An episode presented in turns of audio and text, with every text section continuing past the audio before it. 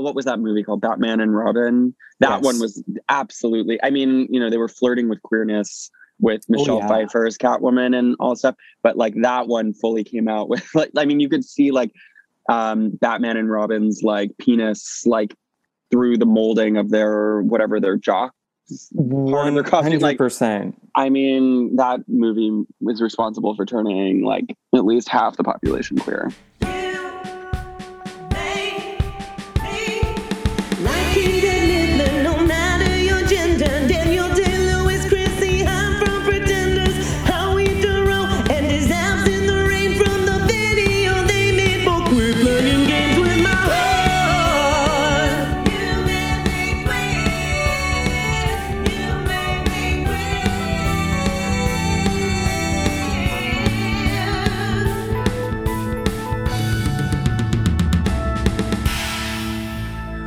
Hi, hello, hi, hey there, I'm Trevor Campbell, and this is You Made Me Queer, the show where queer folks tie up their phone line for a week to download an MP3 file that will not even play, yet still choreograph a lyrical jazz routine to it and make you watch. That's right, every episode I invite a fantastic 2S LGBTQIA plus guest to point the finger of blame at who and or what made them queer.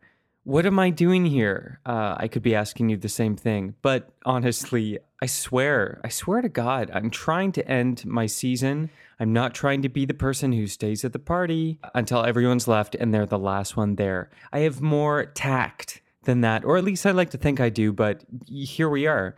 And you know me, I am a Sagittarius. You might not know this. So when a delicious opportunity comes along, Dad can't say no.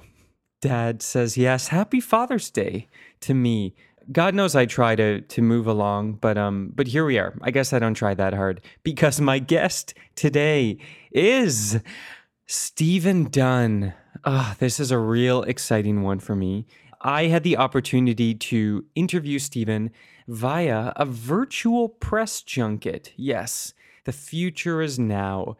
Stephen was very, very busy promoting a little project I'm going to talk about in just a few seconds, and I was able to squeeze my sorry ass in there and get a little bit of talk time, and I hope you enjoy it. So this is a real short one. This is just a little taste on the tongue and a amuse-bouche of You Made Me Queer, a special episode we will call You Made Me Queer as Folk. Yes, let's dive into Stephen's bio from Wikipedia and IMDb combined, a melange.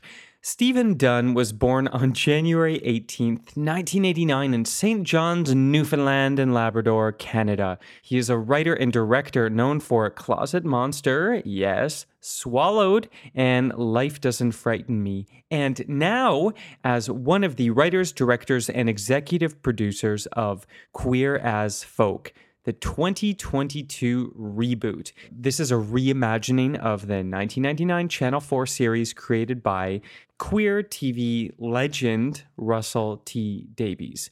You might also know the U.S. adaptation from 2000 to 2005 on Showtime, but Stephen's season is really sort of a continuation of that original series as a jumping off point. This means so much to me because Russell T. Davies' first Queer as Folk, even though it took place in Manchester and I was living in a coal town in Ohio, this was one of my first windows into any sort of imagining of queer culture.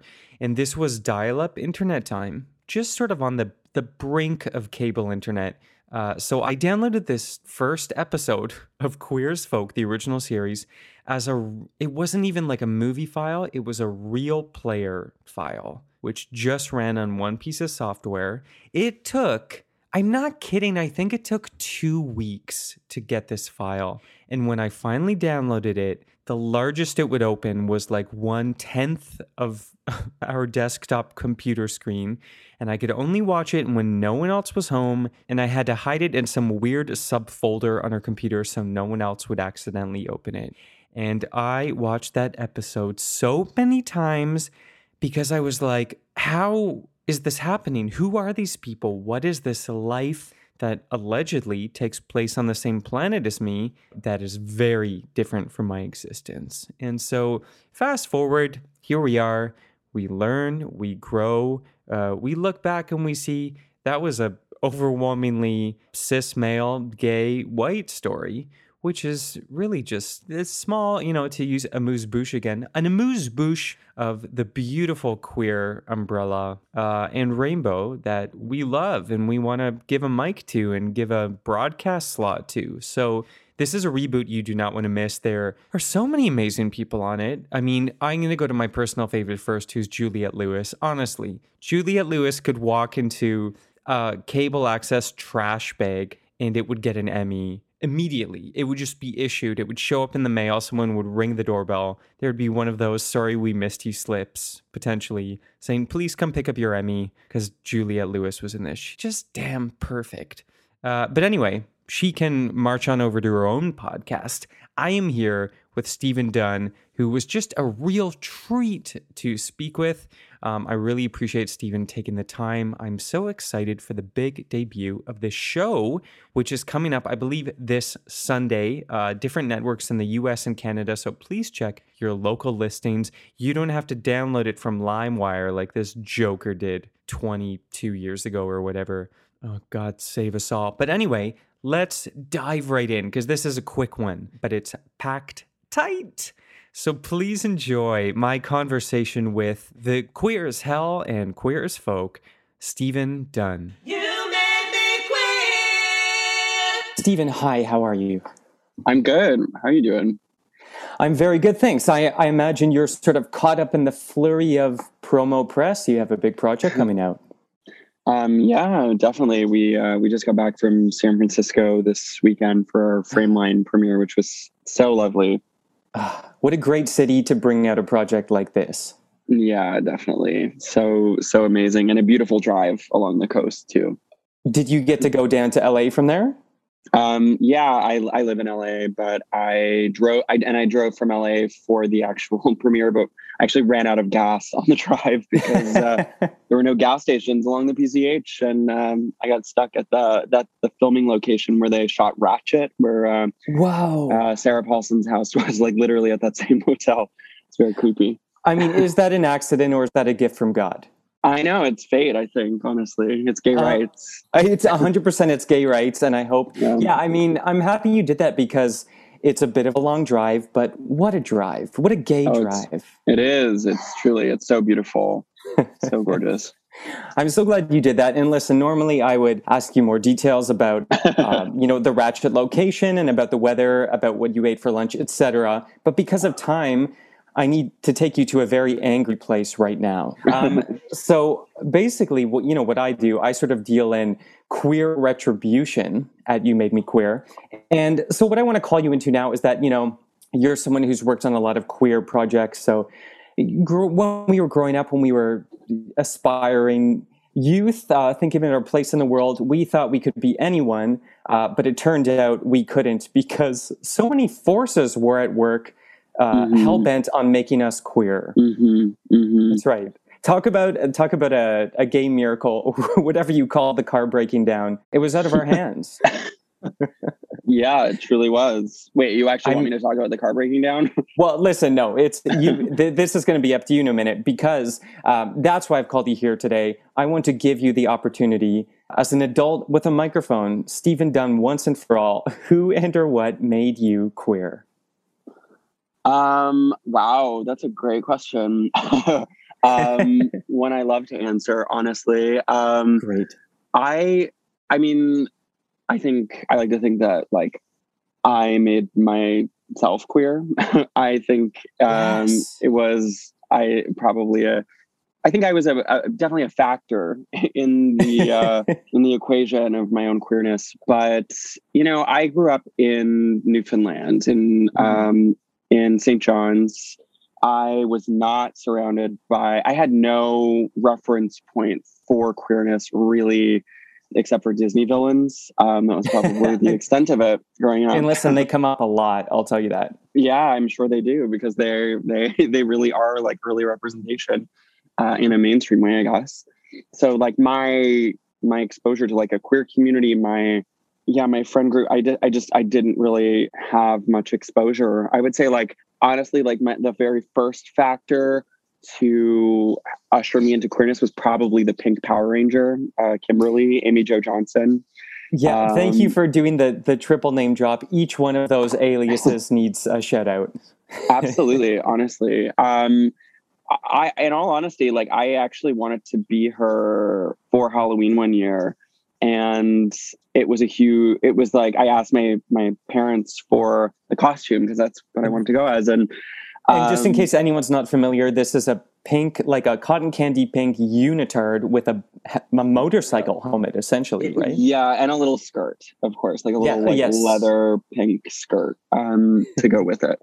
And I don't know, there was just something so badass about this character. And I also want to shout out, she had a sensible, sometimes they have the female presenting characters with some long hair that is not conducive to sports. But she had a cute little cut that was like real good for fighting aliens, I think. Yeah, absolutely. She really did. Definitely like shoulder length. She had some bangs sometimes tying it back into a ponytail. It was, she had options. She had options. Was your hair like that at the time? Actually, I did have long hair at the time. My hair was probably like shoulder length, and I was made fun of a lot. I was around the boys in my class. I was called it all the time because of your hair. Yeah, because I guess I had like an androgynous sort of queer energy and look as a kid, and that was what they called me in school. At least some of the guys. Which was pretty dehumanizing. Yeah, I mean, tell me about it. Was this it as sort of like a proto non-binary attempt? Like, I get that they were being jerks, but this wasn't a Cousin It, Adam's Family reference? No, I guess it was. It was a pre-gender non-binary or gender non-conforming pronoun type of situation. But it actually, I think more than that, it was actually, now that I think about it a little bit more, it was actually... I mean, it was really more about dehumanizing me, I think. Yeah. It was like about putting me in a different sort of category. And that's why I think I was really drawn to like really strong female heroes. I was not just, I mean, Buffy the Vampire Slayer was truly like, I think, when I came into my own mind, it was where I actually found my strength. Like I have a Buffy tattoo on me of like a snake. And that show was such a queer metaphor.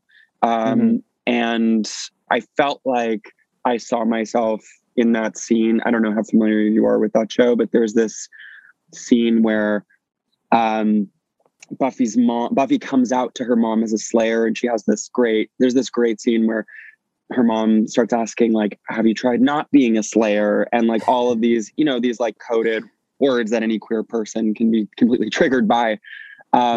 But it became, the metaphor of that show became clear, but it also, I think because I had such a rough childhood in a lot of those kinds of ways, I was looking for strength, and I was looking for a superpower to help, I mean, absolutely. Watch my own monsters. Like, I think nowadays, sometimes we look back at that as sort of what's become perhaps a cliche metaphor, but at the time, very much like with no other representation, we were like, which fictional monster has a life that's the most like mine? And that was usually it. Sometimes like a outcast heroine, but for male presenting queer kids growing up at a certain time, good for you for finding that. And to answer your question, I found Buffy really retroactively. Unfortunately, I was not on the ground floor. I cannot claim the street cred for that. That's really fine. You Made Me Queer will be right back. And now, back to more You Made Me Queer. You made me queer! But I also want to go back to the pink Power Ranger. So what happened when you asked for that costume? Oof, heartbreak, actually. I was really excited about it because I got the impression it was going to happen. And then my dad came home with, I think, the blue Power Ranger. And it was like, she'd sold out. It was what was the line that I heard, but I didn't really believe that. No, you're like, bleach it and dye it. I don't care. We're getting this thing pink. Exactly. Yeah, no, for sure. But on a positive note, though, I think it may have even been the year after I asked for Poison Ivy, yes, like from Batman Forever.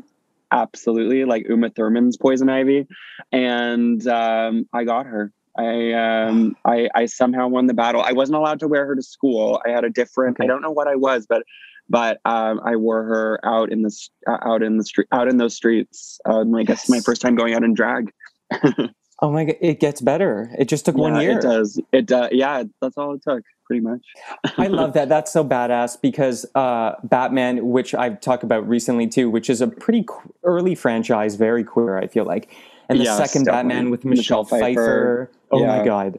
And absolutely. Then Uma Thurman is like, she's quite a level up. And also, I mean, if we can say so, that's when all the weird body-shaped costumes had nipples added into. Yeah, of course. Also, I mean, what was that movie called? Batman and Robin. That one was absolutely, I mean, you know, they were flirting with queerness with Michelle Pfeiffer's Catwoman and all stuff. But like that one fully came out with, like, I mean, you could see like Batman and Robin's like penis, like, through the molding of their, whatever, their jocks. 100%. Like, I mean, that movie was responsible for turning like at least half the population queer. I mean, honestly, because like, what's the argument for that? Like, I get that, you know, knee pads and things need to be shaped somewhat like the body part underneath to accommodate them. But it's not like a nipple needs like a separate like extension. Yeah, exactly. I mean, I'm here for it. You bring that visible penis line, but yeah, please, it's so important.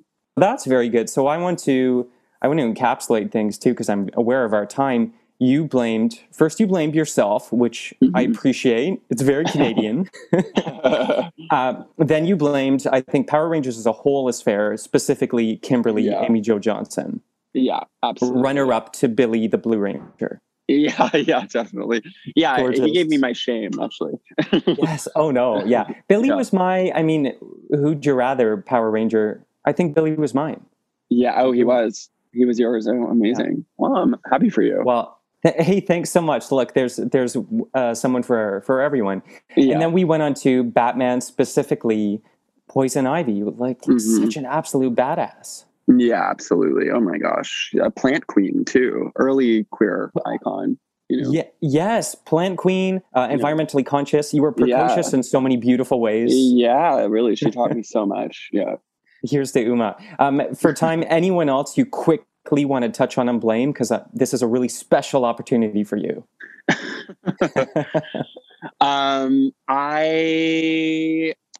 Are we taking out frustration? Is that what we're blaming? We're actually, I feel like I misread this when I started going, because I'm grateful to the pink Power Ranger. I'm angry at the blue Power Ranger.